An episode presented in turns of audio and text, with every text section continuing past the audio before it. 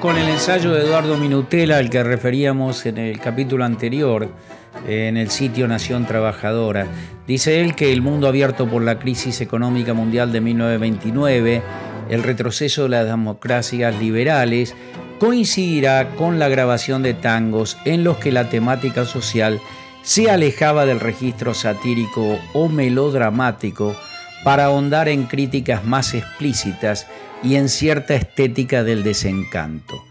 Al imaginario del trabajo como vehículo posible para la movilidad social ascendente o el ocio voluntario del que no quiere trabajar, lo reemplazaron discursos que ponían el acento en la inmoralidad de las injusticias sociales o bien en la dura realidad del desempleo. Por ejemplo, el muy citado Aquaforte de Marambio Catani Petorosi daba cuenta del problema ético del derroche en medio de la crisis. Sin embargo, y tal vez paradójicamente, ninguno de sus autores era militante ni se encontraba especialmente interesado en cuestiones políticas. El apodo de Petorosi era nada menos que el Marqués. De hecho, el tango lo escribieron en 1931 luego de un encuentro en un cabaret milanés y no está exento de cierto espíritu autocrítico hacia algunas aristas de la vida silenciosa que habían conocido y cultivado de cerca. Por eso, las tensiones entre clases se explicitan en la letra más que nada en términos morales. Un viejo verde que gasta su dinero emborrachando a Lulú con champagne Hoy le negó el aumento a un pobre obrero que le pidió un pedazo más de pan. ¿Lo escuchamos? Osvaldo Pugliese, Miguel Montero, Acuaforte.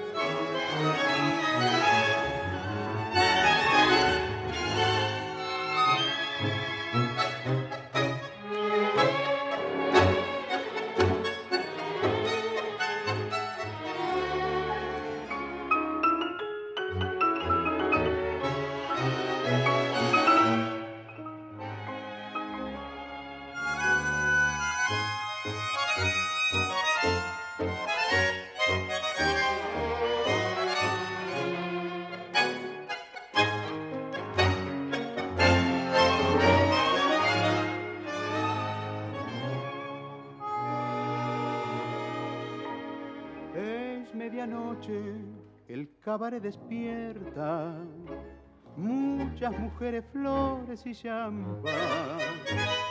Va a comenzar la eterna y triste fiesta de los que viven al ritmo de un gotán. 40 años de vida me encadena, blanca la testa, viejo el corazón. Hoy puedo ya mirar con mucha pena lo que otros años miré con ilusión las pobres milongas dopadas de besos me miran extrañas con curiosidad. Ya ni me conocen, estoy solo y viejo, no hay luz en mis ojos, la vida se va.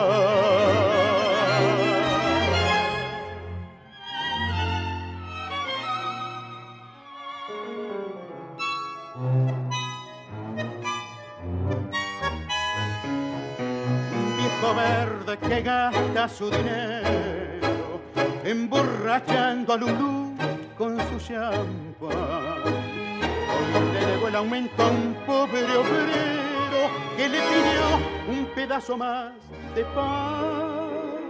Y aquella pobre mujer que vende flores y fue en sus tiempos la reina de Monmar.